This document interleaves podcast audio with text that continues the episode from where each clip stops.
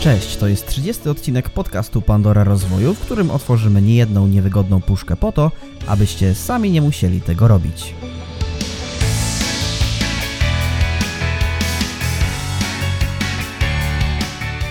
Dzisiaj porozmawiamy o porażkach. Jak sobie z nimi radzić, jak skutecznie wyciągać z nich lekcje, tak aby się nie powtórzyły oraz czy warto być optymistą.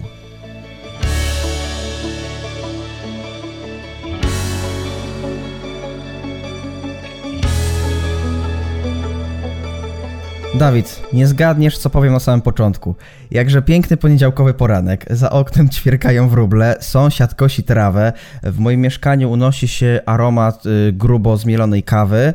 Mam nadzieję, że u Ciebie również. No i to jest trzydziesty odcinek Pandory Rozwoju, także witam Cię serdecznie i powiedz, jak z rana samopoczucie. Dzień dobry, witam Cię, bardzo serdecznie witam naszych słuchaczy i widzów i wszystkich fanów, którzy śledzą nas namiętnie w różnych to mediach społecznościowych, a jest tych osób coraz więcej, za co serdecznie dziękujemy. No jak każdy poniedziałkowy poranek, również wypiłem kawę, zjadłem śniadanko, nie powiem co zjadłem, bo nie powiem, ale było bardzo przepyszne, natomiast dzisiaj na szczęście żaden mój sąsiad nie robi remontu, przynajmniej na razie.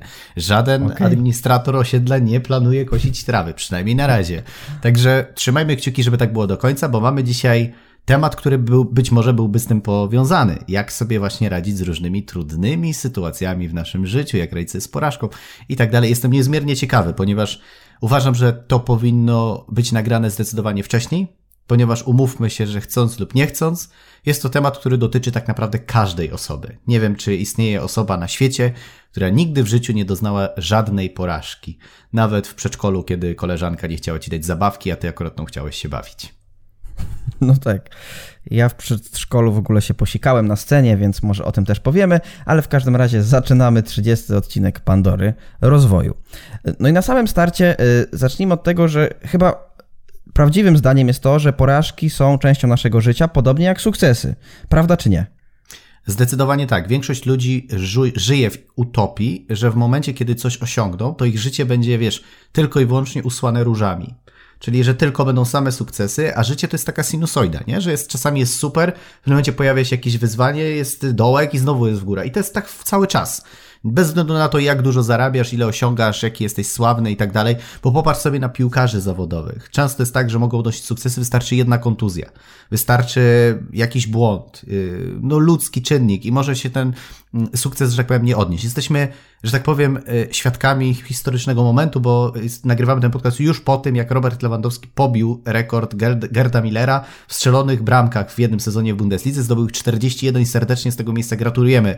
Robercie, mam nadzieję, że słuchasz naszego podcastu, więc gratulujemy Ci i trzymamy za Ciebie kciuki. Natomiast popatrz, on walczył do samego końca, do dziewięćdziesiątej minuty i jakby nie strzelił, to, to nie byłaby jakaś wielka porażka w jego życiu. Mhm. Ale jednak sam fakt, że ten rekord był tak blisko i że mógł go pobić, gdyby nie strzelił w tej ostatniej minucie tej bramki, byłoby dla niego jakąś porażką i też musiałby sobie z tym poradzić, bo już by w internecie były gdybanie, a gdyby miał jeden mecz więcej, a gdyby coś, a gdyby strzelił poprzednią sytuację. Wiesz, i już by było rozkminianie, a tak był sukces.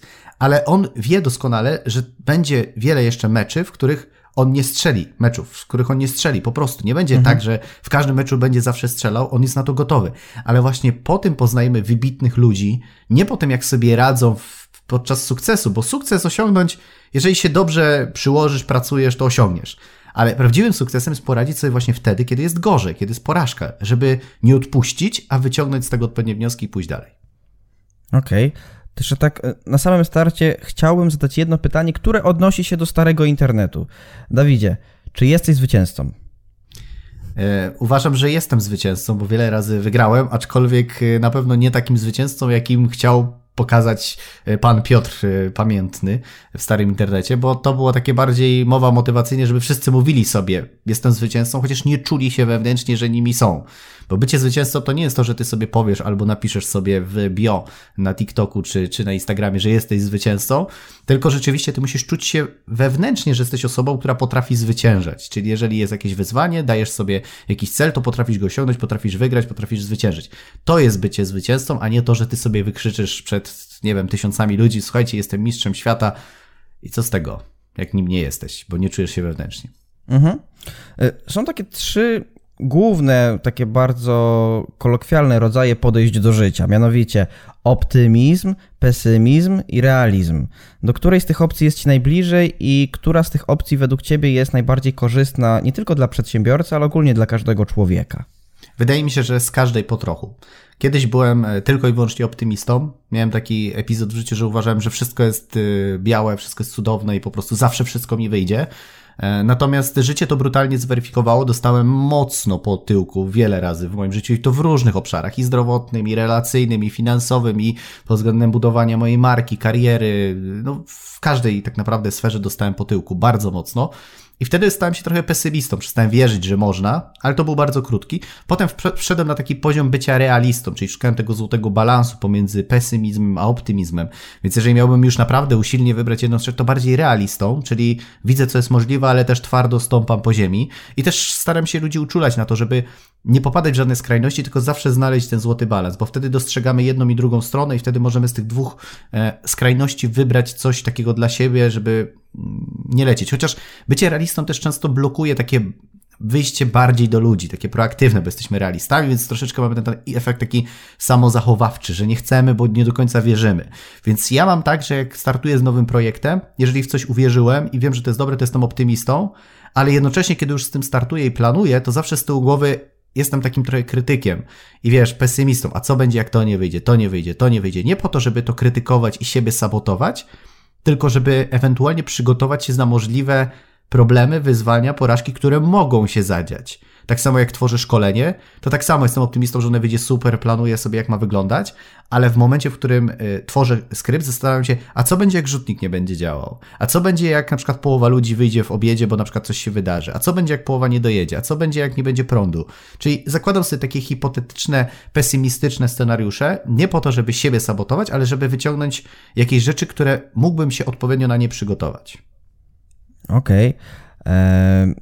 A też chciałem nawiązać do mediów społecznościowych, bo ten świat mediów społecznościowych, zwłaszcza Instagram na przykład, tworzy takie życie bardzo optymistyczne i kiedy to się zderzy z rzeczywistością, no to wtedy mamy niezły konflikt i to nie jest konflikt serologiczny, tylko konflikt jakiś światopoglądowy.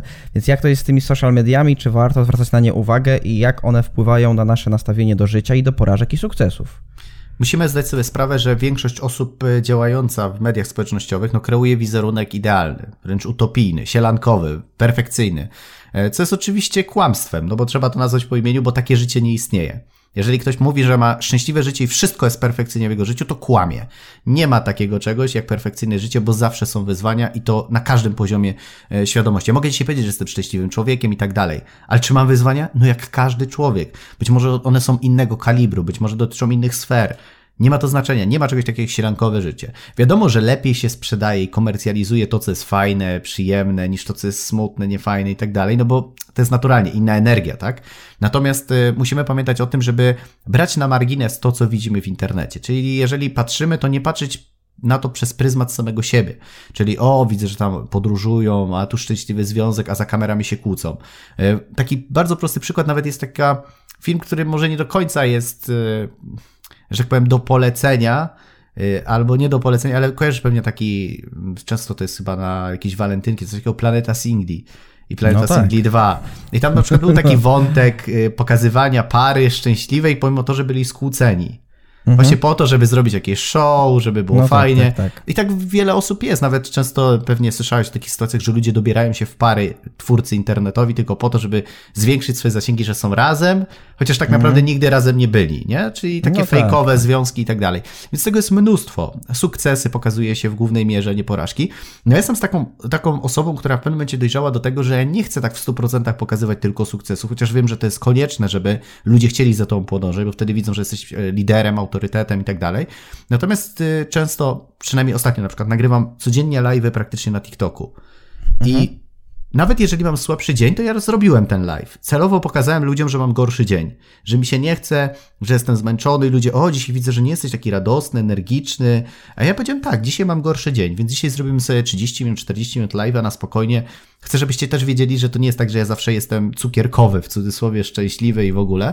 Więc... Y, Ludzie to bardzo zaczynają doceniać. Wydaje mi się, że idziemy w też takim kierunku, że ludzie już wiedzą, że w tych mediach jest dużo obłudy i cynizmu i hipokryzji i że troszeczkę już zaczynają to demaskować, że już nie są tak podatni na to, co było kiedyś, bo już nauczyliśmy się trochę tych social mediów. Kiedyś to była dla nas nowość, kiedyś to było wszystko takie wow i wkręcaliśmy się w to bardzo mocno. Dzisiaj jednak ta autentyczność i szczerość bierze już trochę górę. To jeszcze nie jest trend, który jest dużo wyżej od tego fejmu, w cudzysłowie.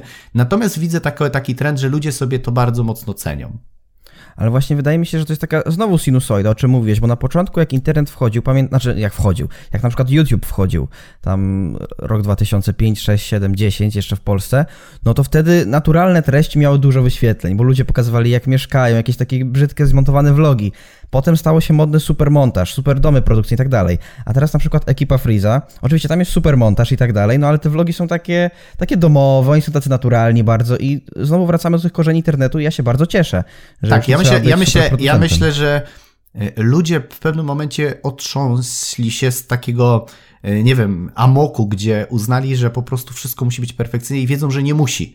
Że w życiu chodzi o coś więcej niż tylko pokazanie, że jest się sławnym, fajnym, chociaż dzisiaj możemy spotkać takie perełeczki w świecie internetu, które cały czas mówią weź kredyt, zarób miliony i myślą, że to jest dalej fajne, chociaż to się bardzo szybko skończy. Także myślę, że trend jest bardzo dobry, ja będę go wspierał, będę pomagał swoją twórczością, żeby pokazywać ludziom, że warto się chwalić, bo to też jest istotne. To nie jest tak, że mamy teraz być pokorni, założyć worek z kartoflami i po prostu siedzieć i nic nie pokazywać. Będziemy tylko i wyłącznie pokazywać nasze porażki i to, co nam nie wyszło. Natomiast pokazywać swoje sukcesy, żeby ludzie mogli się inspirować, ale z drugiej strony pokazać, że porażka, czyli główny temat naszego odcinka, jest czymś naturalnym, jest czymś ludzkim i że z tym można sobie w odpowiedni sposób poradzić. Okej. A, a czy porażki mają swoją hierarchię? Na przykład, czy utrata dobrej relacji z bliską ci osobą jest bardziej ważna niż przegranie przetargu na dwadzieścia milionów złotych? Wiesz co, to wszystko zależy od człowieka, jakie ma wartości w życiu, jakie ma priorytety, na czym się bardzo skupia, bo jeżeli są osoby, które mocno dzisiaj sfokusowały się na budowanie własnej kariery, zarabianie pieniędzy i budowanie jakiejś tam w cudzysłowie niezależności finansowej i nie chcą wchodzić w żadne relacje, to dla nich stracenie jakiejś tam relacji będzie czymś płytkim, tak? W sensie to nie będzie dla nich ważne. Dla niektórych osób, ktoś, kto ma już zbudowane zaplecze, stracenie kogoś bliskiego, z kim wiązał swoją przyszłość, bo już sobie na przykład karierę ułożył, będzie dużym przeżyciem. No więc to wszystko zależy od jednostki. Każdy ma jakąś swoją hierarchię, więc nie wolno demonizować w żaden sposób, że ktoś na przykład przeżywa porażkę w jakimś tam aspekcie, że a tam, bo straciłeś dziewczynę, co to jest? Bo dla kogoś to jest nieważne. A ktoś na przykład stracił kontrakt na sto tysięcy złotych i na przykład a co tam pieniądze, przecież można zawsze zarobić, nie? I teraz nie znasz priorytetów tej osoby, nie znasz jej sytuacji w życiu, nie wiesz, czego ona doświadczyła, jak to dla niej było ważne, jakie miała z tym plany, jakie były oczekiwania i tak dalej, więc ciężko jest mówić o jakiejś takiej stałej hierarchii dla wszystkich ludzi.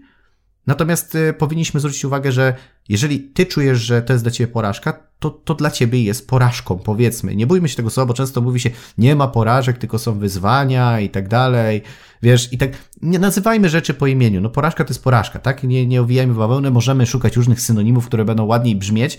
Natomiast takie patologiczne uciekanie od słów rdzennych na pewne rzeczy, tylko żeby je malować w ładniejszym kolorze, czyli malujemy znowu trawę na zielono, żeby była ładniejsza, no jest takim zamiotaniem pod dywan, nie? Nie mówimy o problemach, tylko mówimy o wyzwaniach, tak? Wiesz, i tak dalej. Ja rozumiem ten proces myślenia, motywacyjny proces, żeby się fokusować bardziej na pozytywnych aspektach, ale często to powoduje, że my w ogóle w życiu uciekamy od tych negatywnych takich sytuacji i udajemy, że ich nie ma tylko po to, żeby właśnie kreować znowu ten sztuczny obraz. Porażki były, będą, są częścią naszego życia, nie ma hierarchii, które są ważniejsze, wszystko zależy od naszego kręgosłupa moralnego i naszej wartości. W zeszłym tygodniu odświeżyłem sobie trylogię Mrocznego Rycerza Christophera Nolana i tam w jednej części, prawdopodobnie w pierwszej, padło zdanie: dlaczego upadamy? Po to, żebyśmy nauczyli się wstawać. No i to zdanie może wydawać się bardzo oklepane, no biorąc pod uwagę, że to jest hollywoodzki film, ale jak się da fajną muzykę, dobry montaż, to brzmi to dobrze. Ale pytanie do ciebie, jak nauczyć się wyciągać lekcje z porażek tak, żebyśmy drugi raz ich nie popełniali i aby nam żyło się dużo lepiej? Wiesz co, to jest dosyć trudne pytanie, z tego względu, że każda porażka ma jakieś swoje cechy, jakieś elementy, każdy kontekst jest specyficzny na swój sposób. Natomiast najważniejsze przede wszystkim jest to, żeby nie analizować porażki, wydaje mi się, w pojedynek. Czyli żeby samemu nie, nie, nie starać się wszystkiego zrozumieć. Nasza percepcja ma taką tendencję do tego, że my jesteśmy bardzo krytyczni wobec siebie. I kiedyś nawet napisałem taki post, dlaczego nie warto zadawać sobie pytania dlaczego? Czyli dlaczego coś się stało? Dlatego, że jeżeli zadamy sobie takie pytanie, to w, dużej, w dużym prawdopodobieństwie będziemy zadawać sobie tezy, które będą negatywne dla nas, będą nas oceniać, będą nas krytykować, będą cały czas nas wkręcać w tą porażkę jeszcze bardziej, a niekoniecznie będą dawać nam rozwiązania. Więc ja w pierwszej kolejności, kiedy coś się zadzieje niefajnego, jest coś, co się zepsuło, to zastanawiam się, co ja mogę z tym zrobić. Czyli nie skupiam się, dlaczego to się na razie zepsuło, bo nie będę miał do tego obiektywnego wglądu, nie znajdę obiektywnych elementów, które to spowodowały, tylko po prostu zastanawiam się, jak z tym mogę poradzić, czyli jakie mam możliwości, jakie mam rozwiązania, bo zawsze są rozwiązania.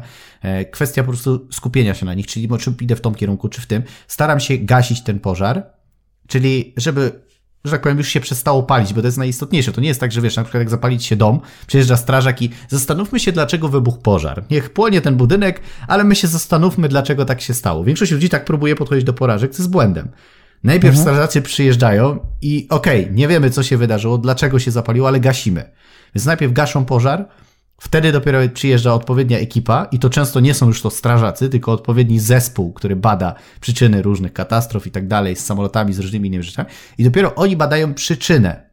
Nie? Czyli mhm. też musisz mieć w swojej głowie takie dwa zespoły. Jeden od reagowania, czyli naprawiania danej porażki, a dopiero potem zebrać się na przykład z jakąś jedną osobą, z dwiema osobami, przeanalizować to, co się wydarzyło, bo bardzo często osoby, które nie będą związane z twoim problemem, z twoim wyzwaniem, znajdą coś, czego ty byś nigdy nie zauważył. Dlatego jeżeli coś się wydarzy w twoim życiu, jakaś porażka, to warto o tym porozmawiać z kimś, bo ktoś ci powie, ale ty głupio myślisz. Pamiętaj, że my mamy tendencję do tego, że w momencie, w którym nawet jak jest proces komunikacji, mamy tendencję do zniekształcania obrazów, do usuwania informacji, do generalizacji. Tak działa nasz mózg. No i teraz siłą rzeczy, jeżeli my będziemy patrzeć przez pryzmat jakiejś sytuacji, która miała miejsce, to ten obraz, który będzie w naszej głowie, on będzie bardzo zniekształcony, bardzo zgeneralizowany. Tam będzie usuniętych wiele innych informacji, do których nie będziemy chcieli wracać. Już pomijam aspekt naszego ego, czyli wszystkie mechanizmy w stylu wyparcia, racjonalizacji. Będziemy szukać różnych przykładów, żeby po prostu jakoś to starać się zrozumieć. Dlatego bardzo ważne jest to, żeby w pierwszej kolejności skupić się na rozwiązaniu, czyli zastanowieniu się, co ja mogę z tym zrobić, jak mogę zadziałać, jak mogę to naprawić, jak mogę wyjść z tego i pójść do przodu, a dopiero potem zastanowić się, co było przyczyną tego. I wtedy, jeżeli już znajdziemy przyczynę, przeanalizujemy to z kimś, znajdziemy rozwiązanie, to przygotować sobie mechanizm ewentualnie, gdyby to się miało kiedyś powtórzyć albo podobnie, to jak będziemy reagować. Czyli nie tyle zdiagnozować powód, ale też zrobić z tego w cudzysłowie w własnej głowie procedurę na przyszłość, czego nie chcę zrobić. Często w firmach tak jest, często w liniach lotniczych. Jeżeli wydarzy się jakiś wypadek, coś nie było w procedurze, to automatycznie, jeżeli znajdą powód, od razu idzie to jako obowiązek do wpisania jako kolejna Kolejny element procedury w lotnictwie. Tak samo w naszym życiu powinno być. Jeżeli spieprzyłeś coś w relacji na przykład, no to wiadomo, rozstaliście się, więc teraz nie ma sensu zastanawiać się, dlaczego się rozstaliście. Bo to nie ma sensu. To nie, nie znajdziesz obiektywnych powodów, na, jeżeli jeszcze jesteś, wiesz, uruchomiony, emocjonalnie roztrzęsiony i tak dalej. Dlatego w pierwszym kolejności, zanim w ogóle zaczniemy jak, to najpierw uspokoić emocje, bo to też chyba trzeba powiedzieć. Czyli najpierw się uspokoić, potem, dobra, jeżeli nie jestem w związku, co mogę ze sobą zrobić, czyli znaleźć sobie pasję, yy, zacząć spotkać się z ludźmi, yy, znaleźć jakieś nowe powody dla, w cudzysłowie, życia, tak, bo często ludzie mówią, ja teraz nie mam powodu do życia na przykład, czyli znaleźć to, a potem dopiero porozmawiać z kimś, kto będzie mógł z dystansem spojrzeć na to, co się wydarzyło, wyciągnąć wnioski, co spieprzyłeś, co się zadziało w relacji, że to nie zagrało, że się rozstaliście i wyciągnąć wnioski, jak ty będziesz zachowywał się w przyszłości, kiedy będą pojawiały się podobne sytuacje, podobne rzeczy, jak będziesz reagował, oczywiście, żeby to było spójne z tobą, żeby podobne sytuacje na przykład się nie powtórzyły, wiedząc to, że i tak pewnie jakieś inne się mogą pojawić, bo na tym polega życie, o czym mówiliśmy. Mhm. I to właśnie było moje kolejne pytanie, taka procedura, ale tu ją bardzo ładnie wyłożyłeś, tak po akademicku. No i też fajne jest to, że nie zaczynamy od dlaczego, bo jest ten cały ruch tego Simona Sinka, który powiedział start with why, zaczynają od dlaczego. No nie, no bo to jest bez sensu, jak się zaczyna od dlaczego, no bo po co ci to na początku? Tak jest, tak to, jest, no. Tak, na Wiesz, początku prawda... trzeba gasić. Tak, na początku trzeba gasić, dopiero potem szukać powodów. Tak samo, jeżeli chodzi o zarabianie pieniędzy, bo często też Simon tam chodziło też bardziej o to, że dlaczego masz działać w życiu, dlaczego tak, tak, zacząć. Tak. I teraz, jak ja bym siedział, szczerze, teraz dla wszystkich słuchaczy, naprawdę, jak ja bym teraz siedział przez trzy lata i zastanawiał się, dlaczego ja jestem na tym świecie i dlaczego ja chcę robić ten biznes, to ja nigdy w życiu bym nie wystartował. Mało tego, nie miałbym zasobów, które dałyby mi możliwość udzielenia sobie pytania na to, znaczy odpowiedzi no na tak, to pytanie. Tak, tak. I to jest... Byś umarł strasz... z długą brodą ja, i w ja znam jakimś. ludzi, którzy potrafią przez dwa lata siedzieć i zastanawiać się dlaczego, dlaczego, dlaczego, dlaczego, dlaczego, no. dlaczego, dlaczego. I już siedzą tak pokutnie, a w tym czasie inne osoby działają. Więc ja jestem zwolennikiem, no tak. żeby działać, a w trakcie tego działania pojawi się twoje dlaczego. Tak uważam. Mhm. No tak. No zresztą pytanie, dlaczego jest tak skomplikowane, że wolałbym, żeby ludzie nie odpowiadali na nie samodzielnie chyba. Tak. Ale wiesz, to się fajnie, fajnie się to sprzedaje. I wielu no coachów fajnie, motywacyjnych, fajnie. tak celowo tak, powiem tak, coachów tak. motywacyjnych, żeby wpisać się w tą narrację, jeżeli wiesz o czym mówię, bo wiadomo, że coach nie jest motywacyjny, wiadomo, tak? Dla tych osób, które nie wiedzą, że to sarkazm. Generalnie wszelkiej maści właśnie tacy celebryci rozwoju osobistego wmawiają ludziom właśnie, bo tak się sprzedaje y, mm. iluzję, nie? Rozwoju osobistego, a nie rzeczową, prawdziwą no tak. pracę nad sobą. No i właśnie, i przy okazji przedsiębiorców, o których przed chwilą wspomniałeś, i biznesów, no to nieodłącznym elementem życia przedsiębiorcy w moim mniemaniu jest porażka. I niektóre osoby nie chcą zaczynać pewnych działań i odkładają coś na później, yy, prokrastynują, tak to się ładnie nazywa, no bo się boją podjąć ryzyka, bo się boją jednocześnie porażki. Jak ten lęk przezwyciężyć i zacząć działać tu i teraz yy, w tym momencie? Ja powiem bardzo dosadnie. Dla mnie brak działania jest największą porażką. Czyli jeżeli boisz się podjąć no tak. działanie, to już na przegrałeś. Koszulki, na koszulki tak. to musi być. Czyli nawet, nawet nie wystartowałeś, no bo popatrz. Jeżeli stoi sprinter na starcie i pobiegnie mhm. i przegra, bo zajmie tam piąte miejsce na przykład, nie, nie, nie będzie na podium, no to okej, okay, przegra. Ale jeżeli ty nawet nie wyjdziesz na start, to co, wygrałeś? Co wygrałeś? Co najwyżej wygrałeś to, że jesteś tchórzem. To jest jedyne, talon. co mogłeś wygrać. Tak, wygrałeś talon na tchórzostwo. Wiesz, tak. wiesz o co chodzi? Generalnie samo niepodjęcie działania już jest według mnie porażką. Trzeba liczyć się z tym, że brak działania jest działaniem. To jest kolejna rzecz. Czyli jeżeli nie podejmujesz działania, to i tak coś robisz, w sensie jesteś bierny. To też jest w jakimś stopniu działanie, bo życie dalej biegnie. To nie jest tak, że jak nie podejmiesz działania, to jest taka stopklatka w życiu i nic się nie dzieje, nie?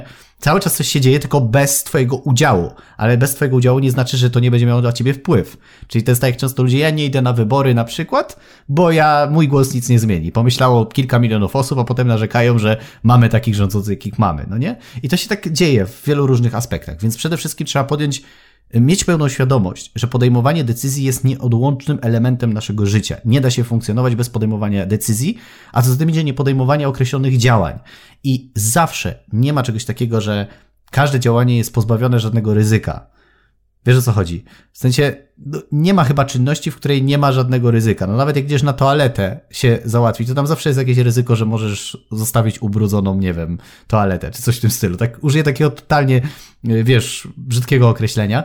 Natomiast chcę ludziom pokazać, że w każdym obszarze, wychodząc z domu możesz się potknąć i skręcić kostkę, tak? Gotując obiad możesz się poparzyć. Mnóstwo różnych rzeczy takich, które wykonujemy na co dzień, powodują, że możemy gdzieś ponieść jakąś porażkę. Coś nam nie wyjdzie. Gotujesz ciasto i będzie zakalec na przykład, no nie? No. Więc zawsze to jest, ale robimy to.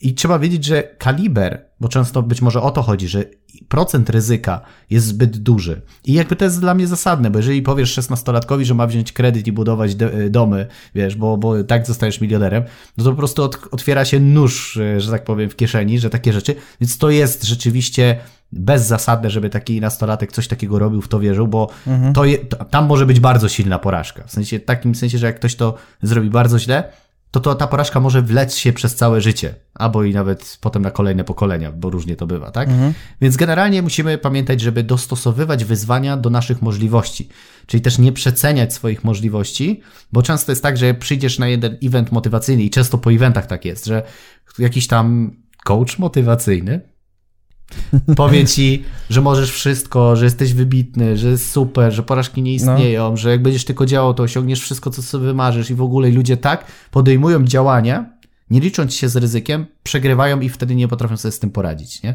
Więc według mnie wyzwania, które powinniśmy podejmować, powinny być adekwatne do naszych kompetencji. One zawsze powinny być trochę wyżej ponad, na, ponad, ponad nami, w sensie ponad naszymi możliwościami, żeby nas stymulowały do rozwoju, ale żeby nie były taką, jak to się mówi, takim wyzwaniem, taką rzeczą, która będzie nas przygniatać. Czyli innymi słowy, jak ktoś zaczyna wystąpienia publiczne i się uczy wystąpień, to fajnie jest najpierw wystąpić przed rodziną, fajnie jest zrobić live'a na Facebooku dla dwudziestu znajomych, a nie koniecznie od razu wchodzić na scenę przed publiczność dwa tysiące osób, bo prawdopodobnie pampers, który założysz, może nie wytrzymać twojego ciśnienia, po prostu.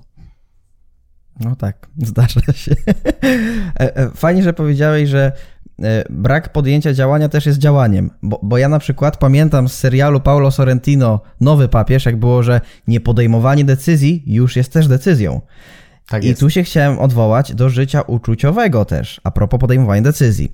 No bo ja wiem, że na TikToku jest coraz więcej u ciebie ludzi. I o co pytają cię te zbłądzone dusze, które tam trafiają? I jakie problemy chcą rozwiązać, jeśli chodzi o podejmowanie decyzji w związku? W Coś ogóle co jest takim, no? to, co jest fenomenem na TikToku, to jest to, że ludzie nie boją się zadawać pytań.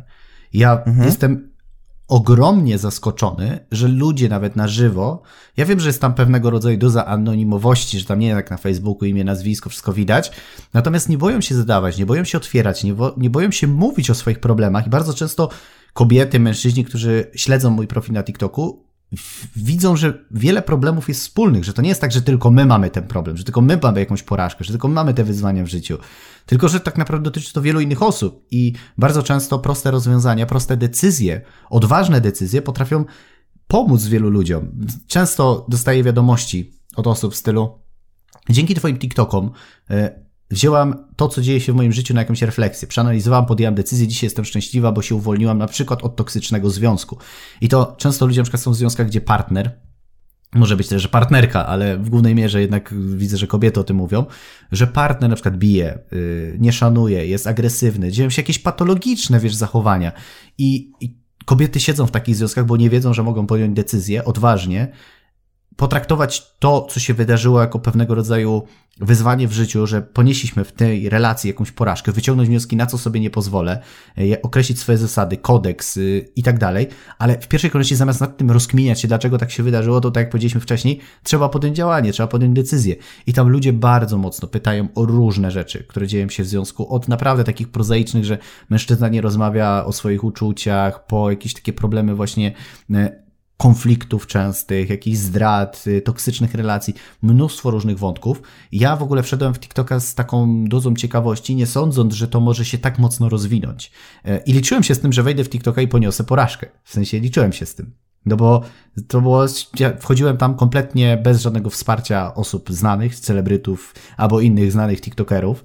Zacząłem totalnie z nowym tematem, bo zacząłem poruszać tematy komunikacji i relacji, w czym w czym ja nie poruszałem tego nigdzie. Miałem jakąś swoją wiedzę, doświadczenia i tak dalej, ale jakoś tego nie poruszałem nigdzie na moich innych mediach. Chciałem właśnie zacząć z nowym tematem.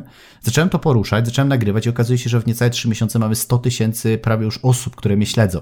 To jest rekordowy wynik. Ja nie wiem, czy ktoś w TikToku, być może tak jest, nie znam TikToka od samego początku, ktoś tak szybko wbijał zasięgi na TikToku. Według mnie jest to pewnego rodzaju fenomen i cieszę się z tego powodu, ale nie wynika to z tego, że, że nie wiem, że jestem jakimś wybitnym, utalentowanym TikTokerem. Tylko z tego względu, że ja nie bałem się podjąć no decyzji. No jak nie? No proszę tutaj no, sobie tak No właśnie nie, nie właśnie nie. Nie bałem się podjąć ryzyka, bo na przykład ktoś mi mógł zawsze zarzucić, popatrzcie, ja wchodzę i mówię o relacjach, kiedy nie mam żony. I ktoś mówi, nie masz żony, to kim ty jesteś, że ty masz prawo mówić o relacjach? A nagle się okazuje, że dla ludzi to nie jest problem. Księdzem. Księdzem, tak. Często ludzie pytają. Ale widzisz, moja wiedza, czyli to, co doświadczyłem w życiu, rozmowy z klientami, mhm. wiedza psychologiczna w zakresie komunikacji, jest na tyle wystarczająca, żeby pomóc wielu ludziom. I ja nie, nie uczę ludzi, jak stworzyć idealnie ułożone małżeństwo i jestem mistrzem odbudowania małżeństw. Bo ja tego nie mówię, nie podkreślam. Często jak są tematy, na których nie wiem, to mówię, że nie wiem. Bo taka jest, mhm. taka jest uczciwość względem ludzi, którzy mnie śledzą. Natomiast na TikToku jest mnóstwo różnych ludzi i ludzie po... mają wiele różnych porażek w życiu. To jest, to jest jakby nieodłączny element ich życia i TikTok mi to pokazał, że jeżeli sobie z tym odpowiednio poradzisz, podejdziesz odpowiednio do takiej sytuacji, to prędzej czy później będzie dobrze. Bo zawsze tak to się finalnie kończy. No i właśnie mnie to zjawisko jednocześnie cieszy i jednocześnie też smuci, no bo fajne jest to, że ludzie jednak mają świadomość tego, że jakieś porażki z jakimiś problemami się zmagają i chcą się tym dzielić, to jest super, natomiast niekoniecznie, no bo wiem, że ty akurat tworzysz takie konkretne treści i że nie mówisz tam, nie obiecujesz gruszek na wierzbie i odwołujesz często na przykład do specjalistów, żeby ktoś poszedł w jakichś takich skrajnych przypadkach, ale są osoby i dobrze o tym wiemy, że są takie osoby, na przykład tacy milionerzy różni, którzy mówią różne pierdoły i ci ludzie biedni szukają jakiegoś remedium na TikToku, no i potem odnajdują coś złego, co jeszcze sprowadza na nich pasmo kolejnych nieszczęść i porażek i to jest bardzo smutne akurat. Znaczy wiesz co, ja mam taki gorący apel do wszystkich osób, które nas tutaj słuchają. Jeżeli znajdziecie w mediach społecznościowych kogoś, kto bardzo usilnie, wręcz gwałci jakąś kontrowersyjną tezę i robi to do znudzenia cały czas, to zadaj sobie pytanie, że to może być niebezpieczne. Dlaczego? Bo jeżeli ktoś jest tak mocno zafiksowany na jednej teorii, nie dostrzega drugiej perspektywy. Ja bardzo często mówię, że na przykład, nie wiem, jeżeli mężczyzna robi to, ja wiem, że kobiety też mogą robić. Jak ktoś mi zadaje pytanie, ja mówię, nie wiem, jaki jest twój facet, jaki może być powód. Może to być to, używam celowo słowa może. Czyli daję jakąś hipotezę, ale nie daję zero-jedynkowej, wiesz, no chyba, że ktoś mnie pyta, że czy uważasz, że związek na odległość ma sens? No to ja mówię, z mojej, moim, moim zdaniem nie, bo brakuje czułości, a dla mnie, i mówię dla mnie, z mojego subiektywnego doświadczenia, czułość jest nieodłącznym elementem budowania relacji, czyli więź. Kiedy jesteśmy daleko od siebie, nie mamy ze sobą kontaktu, to ta czułość nie jesteś jej w stanie zaspokoić, nie wiem, kamerką czy czymś takim. I jakiś okres czasu spoko, ale na dłuższą metę jest to trudne. I nie mówię kompletnie niemożliwe. Mm-hmm. Nie używam słowa niemożliwe, w ogóle o, dzisiaj już zrywaj czy coś. Jeżeli jesteście w stanie, gratuluję, w mojej ocenie jest to ryzykowne, więc jeżeli możecie to skrócić, to sugerowałbym jednak zadbać o to, żebyście mieli okazję się spotykać. I to jest taka rada, która jednak nie jest zero-jedynkowa, tak? Czy coś, jakaś agresywna, kontrowersyjna, ale która pokazuje pewien sposób myślenia i bardziej ja uważam, że jeżeli już ktoś działa na TikToku albo w ogóle jest osobą, która ma jakiś autorytet w oczach odbiorców, mhm. zamiast radzić i mówić, że coś jest świętą racją i w ogóle nie ma dyskusji, jak myślisz inaczej, to jak ten jeden milioner z TikToka mówi, że, że to musisz być umysłowo chory albo musisz być debilem albo coś w tym stylu, to, to, to mhm. po prostu pokazuje jego upośledzony umysł, bo, bo to, to jakby pokazuje, że on nie myśli racjonalnie. No to wiesz, jeżeli ktoś nie chce dostrzec innej rzeczy, nie widzi, że mogą być różne konfiguracje zdarzeń, kontekstów, osobowości, możliwości i tak dalej, no to pokazuje, że to jest bardzo płytkie myślenie. Niestety. I to jest niebezpieczne, więc ja bym na to uczulał i uważałbym na to. Jasne, rozumiem. Na koniec, kończąc ten segment, jedna rzecz, ostatnia. Jakaś jedna porażka w biznesie albo w życiu osobistym, której doświadczyłeś. Chciałbym, żebyś o niej opowiedział i co z niej wyciągnąłeś. Wiesz co, jedną, znaczy wydaje mi się, że to nie była taka jedna porażka, a powiedzmy długofalowy proces, do którego dochodziłem. Że jeżeli prowadzimy biznes, to musimy pamiętać o tym, że przede wszystkim nie dawajmy wszystkiego, że tak powiem, od siebie zawsze na sto procent. W sensie chodzi o to, że często jest takie przysłowie, że jak dasz komuś palec, to ktoś weźmie całą rękę. I ja kiedyś bardzo usilnie chciałem pomagać ludziom, którzy nie doceniali tej wartości, a chcieli coraz więcej. I potem okazywało się koniec końców, że te osoby wbijały mi nóż w plecy. W sensie, że te osoby, którym dałem najwięcej siebie, poświęciłem się, niczego w zamian nie oczekiwałem, że te osoby będą trzymać jakieś standardy, mhm. albo że zapłacą za moją pracę, to w tym momencie potem te osoby niestety wbijały mi w nóż w serce. Więc jeżeli budujecie biznes, to pamiętajcie, warto pomagać, warto być dla ludzi, ale nie pozwolić sobie zjeść całej ręki i ciągle wymagać. Często jest tak, że na przykład jak prowadzę nawet live'y na TikToku, to uczulam. Jak ktoś mi tam zadaje pytanie w stylu o, mnie ignorujesz, bo na moje pytanie nie odpowiadasz, to ja wtedy bardzo dosadnie mówię, jeżeli ci się nie podoba, wyjdź z tego live'a, bo ja tu jestem dla was, a nie możesz ode mnie żądać, że ja będę odpowiadał na każde pytanie. Odpowiadam na te, na które chcę. Tych pytań często jest sześćdziesiąt w ciągu minuty. Nawet technicznej możliwości nie ma, żeby odpowiedzieć na wszystkie. I roszczenia bądź pretensje w moją stronę są bezzasadne. A gdybym zrobił ten błąd, który zrobiłem kiedyś, żebym zaczął się przepraszać, tak bym chciał, to ci ludzie jeszcze bardziej by to egzekwowali, jeszcze bardziej. Jakbym nagle zaczął odmawiać, to wszyscy zaczęliby mnie obgadywać, wbijaliby mi nóż w serce, bo byliby wielce niezadowoleni, chociaż nie mieli prawa. I to była chyba największa moja porażka w życiu, że na początku mojej kariery chciałem upodobać się wszystkim i chciałem dla wszystkich zawsze, wszędzie i wszystko, niekoniecznie tego samego oczekując od innych dla siebie. I to była moja porażka mhm. w życiu. Wyobraziłem sobie ciebie w ogóle, jak rapujesz, bo jeden wers był z piosenki Tako Hemingwaya, wszędzie, wszyscy, wszystko i tak. No słuchaj, niewykluczona jest teoria, że kiedyś nagram jakiś swój wokalny kawałek albo jakiś... O proszę. Wiesz, niezbadane są losy internetu. Widzę, że wielu twórców YouTube'owych i innych zabiera się za muzykę, jedni z lepszym lub gorszym skutkiem, ale zabierają się, więc być może podejmę to wyzwanie, a może przegram po prostu. Ale ja wiem, że jesteś po szkole muzycznej, więc oczekuję ciebie na scenie we fraku z chusteczką, jak Luciano Pavarotti. Jak Krzysztof tak Gonciarz w reklamie Samsunga na pianinie w windzie. No dobra, wobec tego e, czytanie maila. Dochodzimy do tego segmentu i wiem, że przygotowałeś coś, bo się uśmiechasz już. Cały odcinek się śmiejesz. Coś musi być mocnego chyba. Nie, ja po prostu dzisiaj jestem przeszczęśliwy, że jest poniedziałek. I w tym momencie okay. ki- kilka tysięcy osób zastanawia się, dlaczego on się cieszy, że jest poniedziałek, przecież trzeba iść do roboty. Jak kochasz swoją robotę i współpracujesz z tak wspaniałym człowiekiem, jakim jest Adrian, to aż chce ci się pracować. No genialnie. No dobra.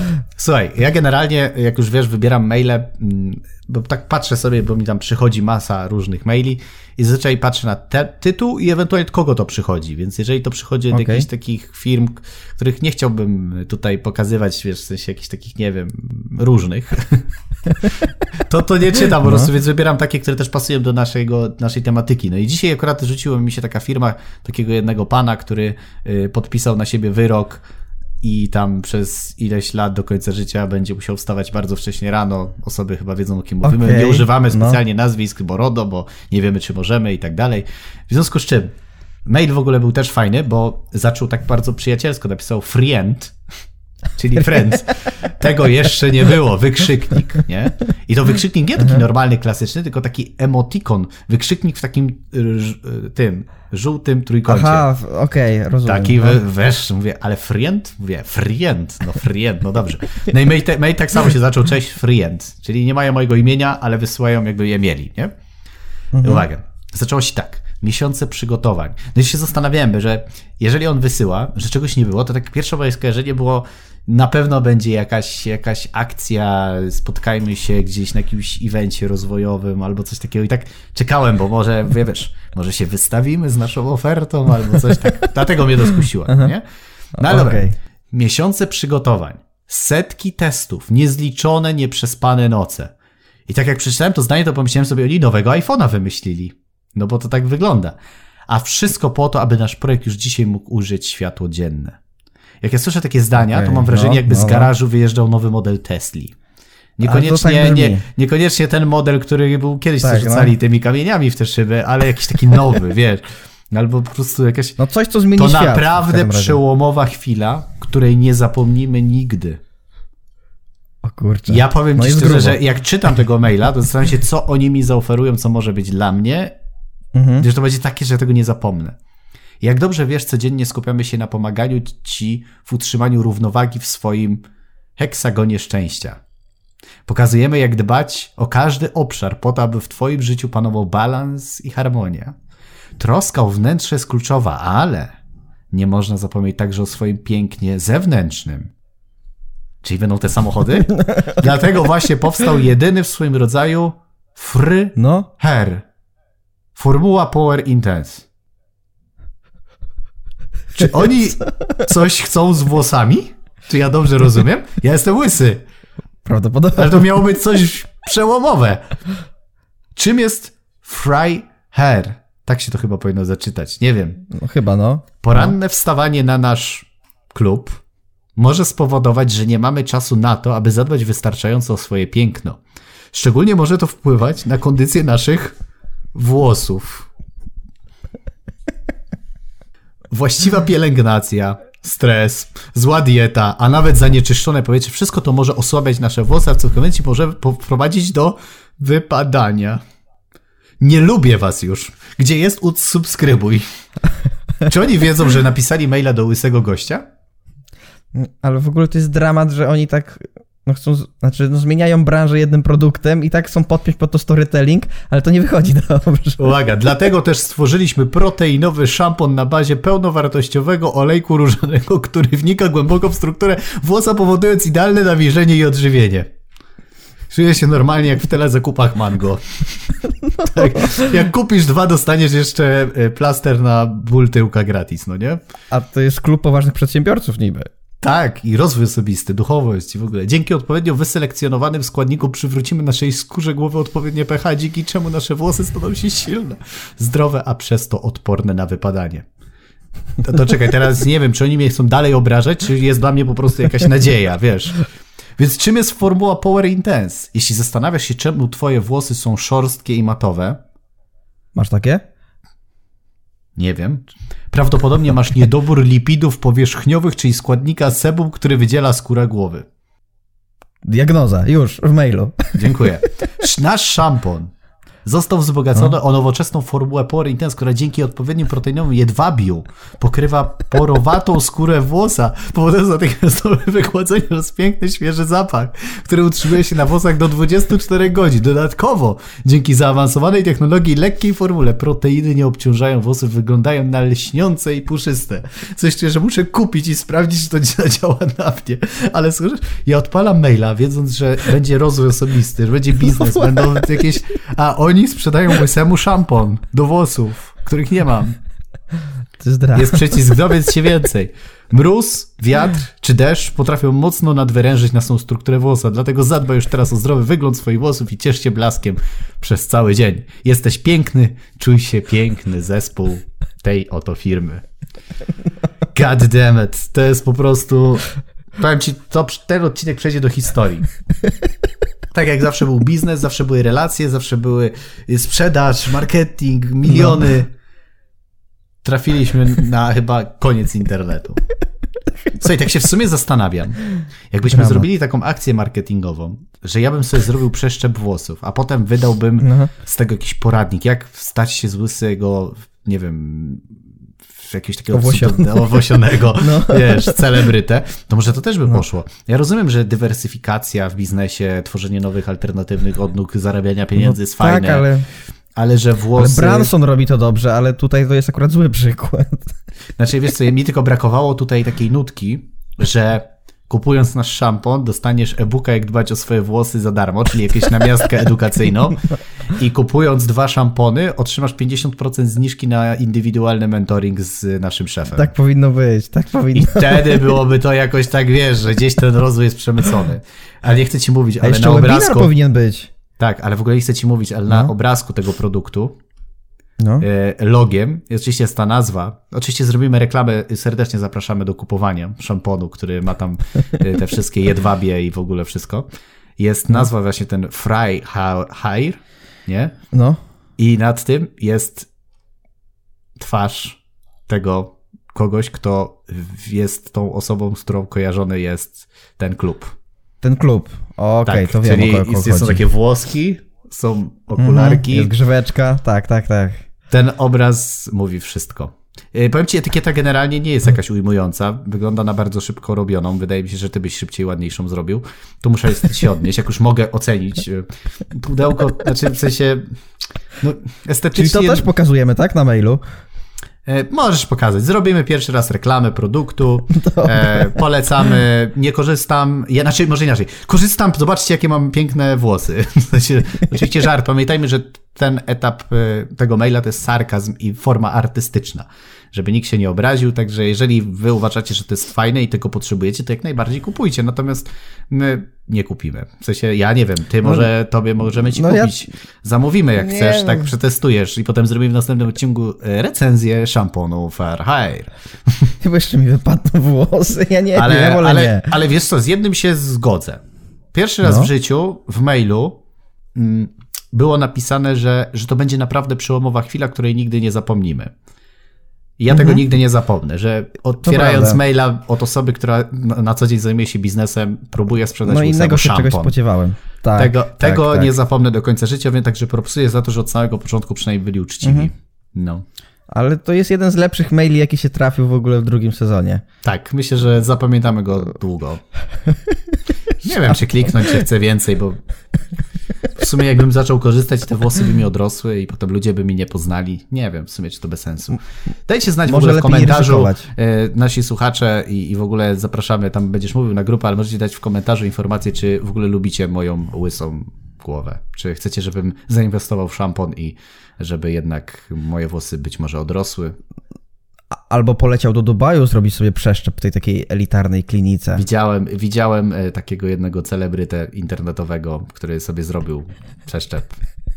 Widziałeś? Widziałem. Czyli mówimy o tej samej osobie. Okej. Okay. Tak, rozumiemy się bez słów. No, zresztą nie pierwszy raz.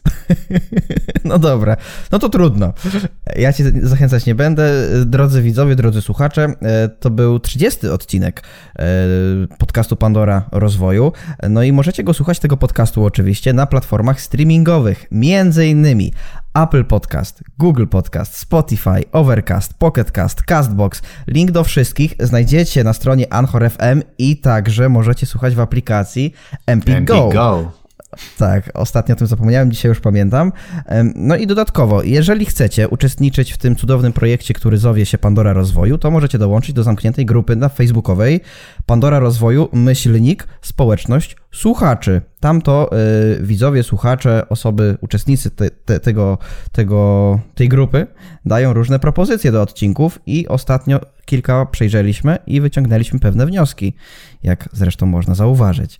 E, no i to chyba wszystko. Czy na koniec jeszcze chciałbyś coś dodać do tego trzydziestego odcinka szamponowego? No. Standardowo, pamiętajmy, bądźmy świadomi, bo to jest chyba klucz, że porażka jest nieodłącznym elementem naszego życia, że będziemy w życiu bardzo często przegrywać, ale nie sztuką jest tylko wygrywać, tylko radzić sobie z porażką, bo prawdziwe zwycięstwo jest wtedy, kiedy potrafimy podnieść się po porażce. To jest prawdziwa wygrana, bo osiągnięcie czegoś, jak się dobrze to rozplanuje, to jest rzecz naturalna, efekt, że tak powiem, uboczny naszych konkretnych działań. Natomiast prawdziwy sukces często rodzi się w bólach, więc nie bójmy się tego, żeby rzeczywiście czasami przegrać, żeby nas bolało.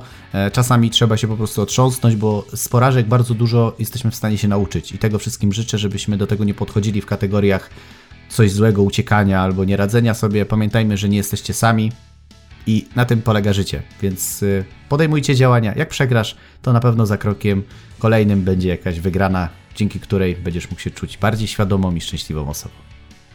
Teraz sobie wyobraziłem ciebie w kapeluszek Franka, Frank Sinatra i That's Life. To jest tak życie. Jest. Dobrze. W każdym razie to był trzydziesty odcinek. Dziękujemy wszystkim i do zobaczenia i do usłyszenia w kolejnym odcinku. Do usłyszenia. Pozdrawiam serdecznie.